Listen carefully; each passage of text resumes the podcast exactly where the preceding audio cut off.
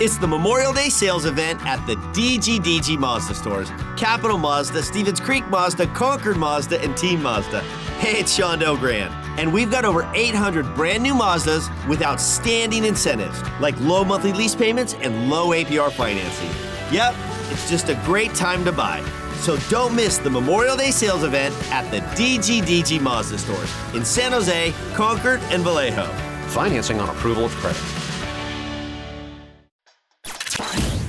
We're getting you ready for the game on The Build Up with news from around the league, interviews, highlights, and more. Here's your host, Ted Ramey.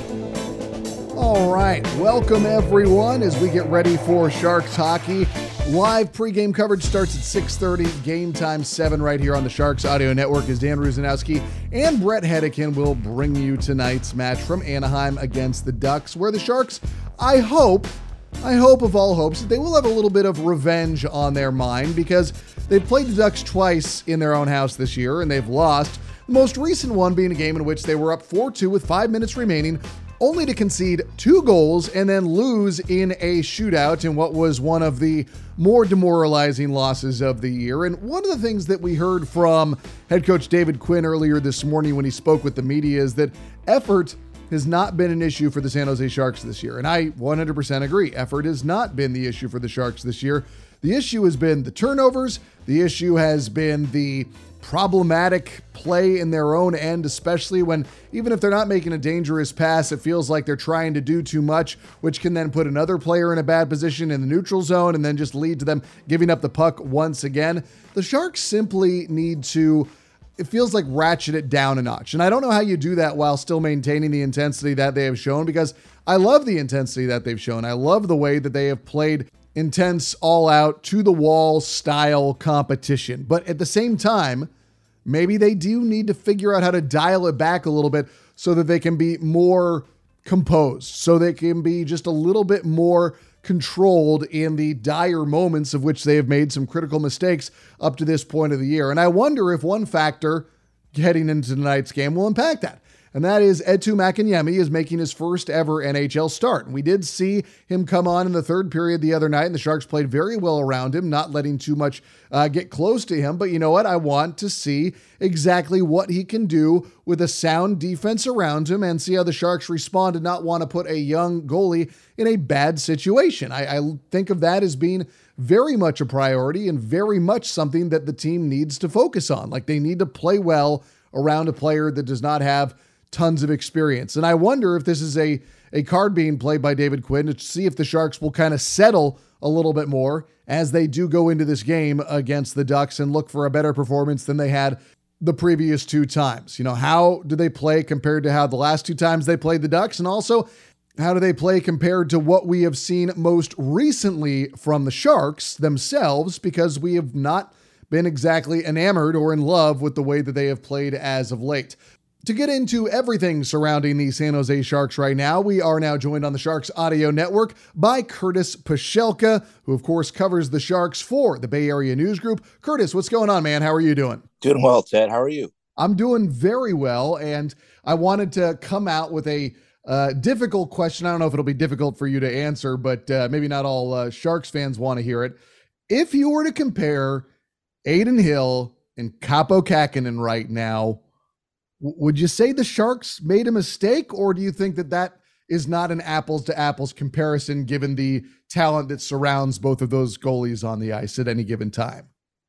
Yeah, it, it's tough to say. I think you know Adin Hill. We didn't see him a whole lot over the last last half of last season, so um, tough to sort of remember what that was like. But I think I think he played. Adin Hill played pretty well uh, for a lot of times uh, when the when he was you know with the Sharks over you know he had some down moments too but I think mostly he was he was pretty good. Kaapo is just uh, you know he's still finding his way and so I think if you're going to compare the two through the first half uh, you know for one half of one season uh, you'd have to say Adin Hill was slightly the better goaltender but you also have to remember too that you know the Sharks were just a little bit playing a little bit different style. And mm-hmm. you know, we I, we talked to Kaapo yesterday about this. I asked him the question: Is it just it's just different from what he's used to when he was with Minnesota. Minnesota was a little bit more structured team. Um, you know, played, you know, was, was a little bit more careful with the puck. It seems like, you know, just didn't have these puck management issues that the Sharks, you know, routinely have had and uh, over the course of the season. And so he just said, yeah, it's just different. It's just a different system. It's still getting, I'm still getting used to it.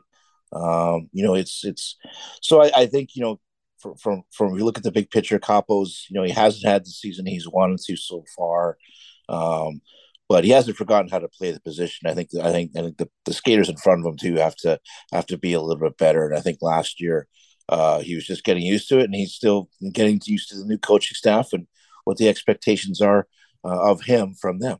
Yeah, I agree. I mean, I think that it's it, it, there's a desire to try and want to say one thing was right versus one thing not being right. But I mean, there's so much time and so many other things that play into that. But I, I do wonder though your your thoughts about David Quinn's decision to start Makiniemi tonight as opposed to trying to allow Kaapo to reestablish his game after what was I didn't think he was certainly the the he wasn't perfect the other night, but there were some bad moves made in front of him that did not put him in a great position. We can say that of pretty much every Sharks loss this year. Um, but I, I was, I'll admit, surprised that they're going to start uh, Eetu Makiniemi tonight. Yeah, yeah, I, I was a little bit surprised too uh, to some degree. I mean, I did. I talked to got you know Eetu or Eetu kind of tipped me off last yesterday afternoon. I went up to him. I said, you know, the coaches uh, told you you're in tomorrow, and he said, yeah, I, you know, it, it wasn't 100, percent but all the things that he was saying was indicating that he was going to play tonight or play uh, Friday night. And uh, so I was like, okay, well, that's interesting. So I just still have to confirm that with with Quinn. And David said, you know what, we're still making that decision. We haven't finalized it yet, but you know, I think it is it is a bit of a surprise. I think you know it is it's because okay, you want to get you want to get the young guy a look because chances are you know he's not going to be here, be here for for too too much longer. Um, at least that's what we think anyway. Mm-hmm. That you know he's not going to be here for too too much longer. James Reimer is going to get healthy, and they're going to send Eetu down uh, to get some more work in the American League. Um, but you know it, it's, it's it's also a situation where you know you've got to get you've got to get Kaapo Kähkönen right in one way or another mm-hmm. before the end of the season. He's the only goalie with, you know, extensive NHL experience on on this roster or in the organization for that matter. Uh, you know, Dell and, and Reimer are both pending UFAs. Um, and we don't know if, you know, we, we assume Reimer might, he might be traded at the deadline or, or go to another team in the off season until, you know, we don't know about his future here either. So so they got to get Kaapo right, in, in, my opinion, just to give him some confidence. And you know, if if it's not tonight, maybe it's another soft landing spot potentially against Arizona next week. Um, but you got to, you know, just get get him comfortable again, get him some confidence. Let him, let him let him continue to work on the things that the coaching staff has has wants him to work on.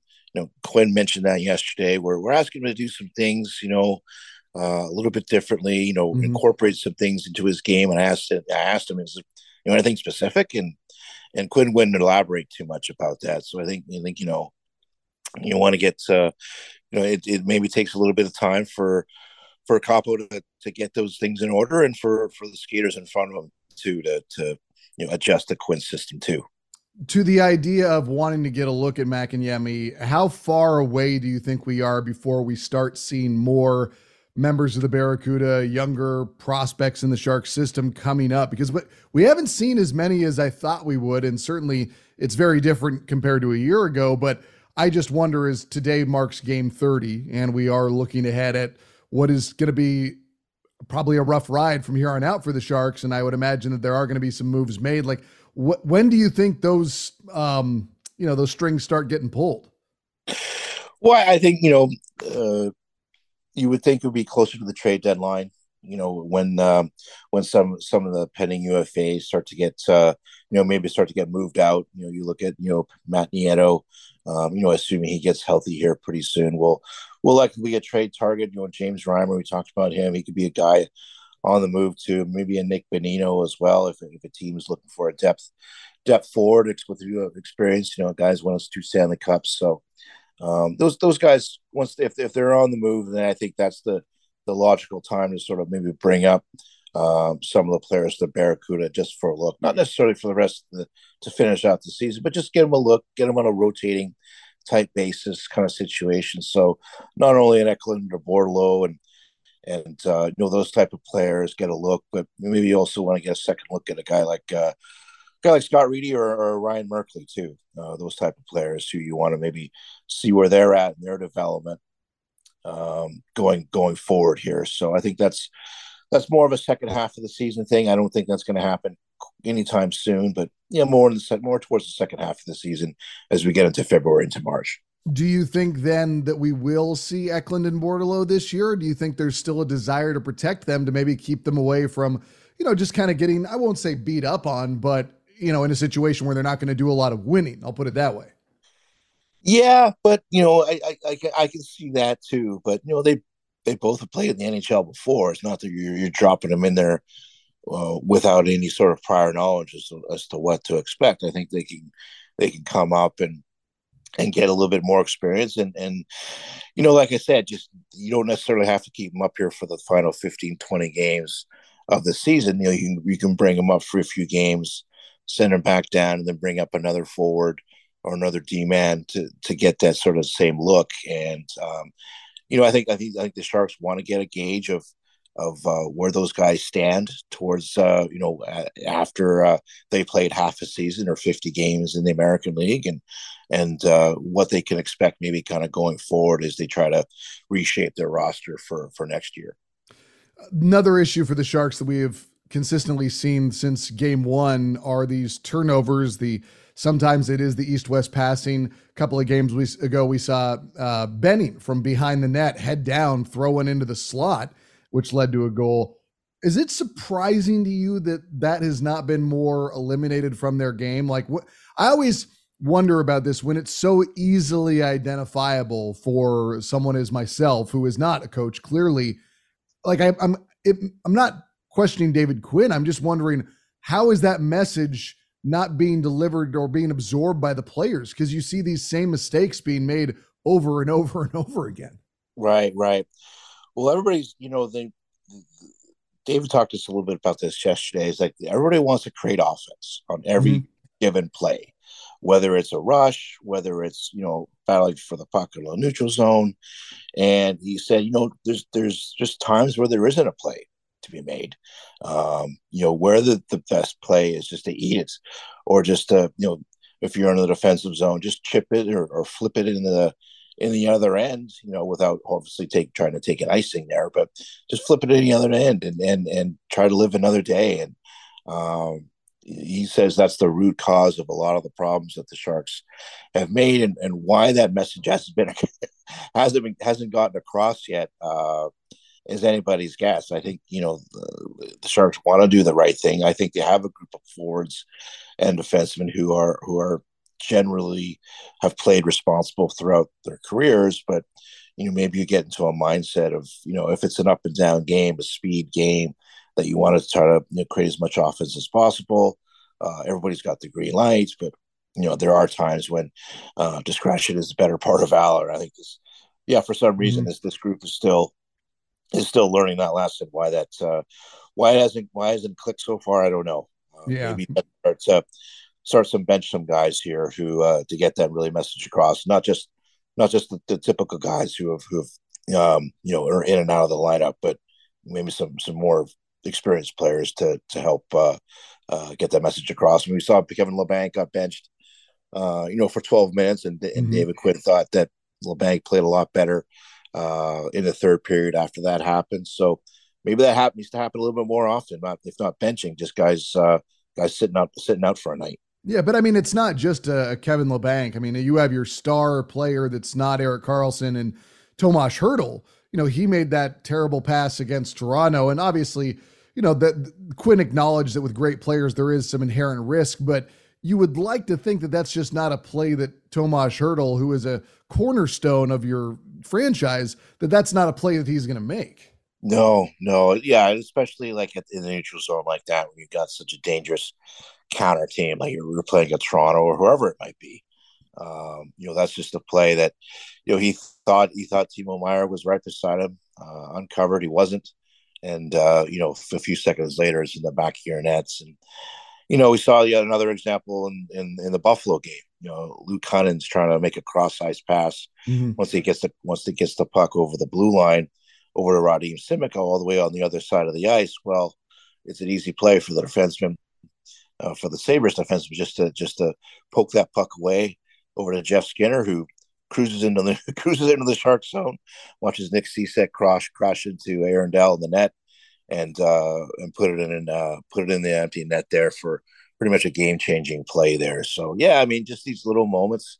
There's just you you don't expect guys to make, but you know, I think they're they're they're in a situation. Oh, we're we're six seven games under under hockey 500. We got to make moves. We got to press and uh, that's just not why this team hasn't learned that lesson or why they still continue to think that way.